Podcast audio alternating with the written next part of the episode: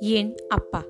பிறந்த முதல் மூன்று மாதங்களுக்கு தூக்கத் தெரியாமல் தூக்கி கழுத்து பிடித்து கொள்ளும் என அத்தனை ஆசையையும் அடக்கிக் கொண்டு தூக்காமல் தள்ளி நின்று கொஞ்சினீர்கள்.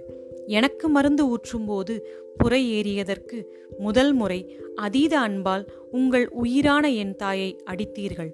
காய்ச்சல்களின் போது ஊசி போட்டுக்கொள்ள அழுத எனக்காக அலோபதியை மறந்து ஹோமியோபதி மருத்துவத்திற்கு மாற்றினீர்கள்.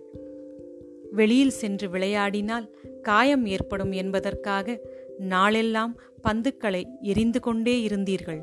அரியா வயதில் உங்களோடு நூலகத்திற்கு அழைத்துச் சென்று நூல்களின் மீதும் மொழியின் மீதும் பற்றுவர வைத்தீர்கள். நண்பர்களின் தந்தைகளெல்லாம் முறைப்பாயிருக்க என் நண்பர்களுக்கே நண்பனாக நீங்கள் திகழ்ந்தீர்கள். தம்பிகளுக்கும் தங்கைகளுக்கும் ஏனைய உறவுகளுக்கும் உதவிகள் பல புரிந்து அவர்களுக்கும் தந்தையாய் நற்பண்புகளை ஊட்டினீர்கள்.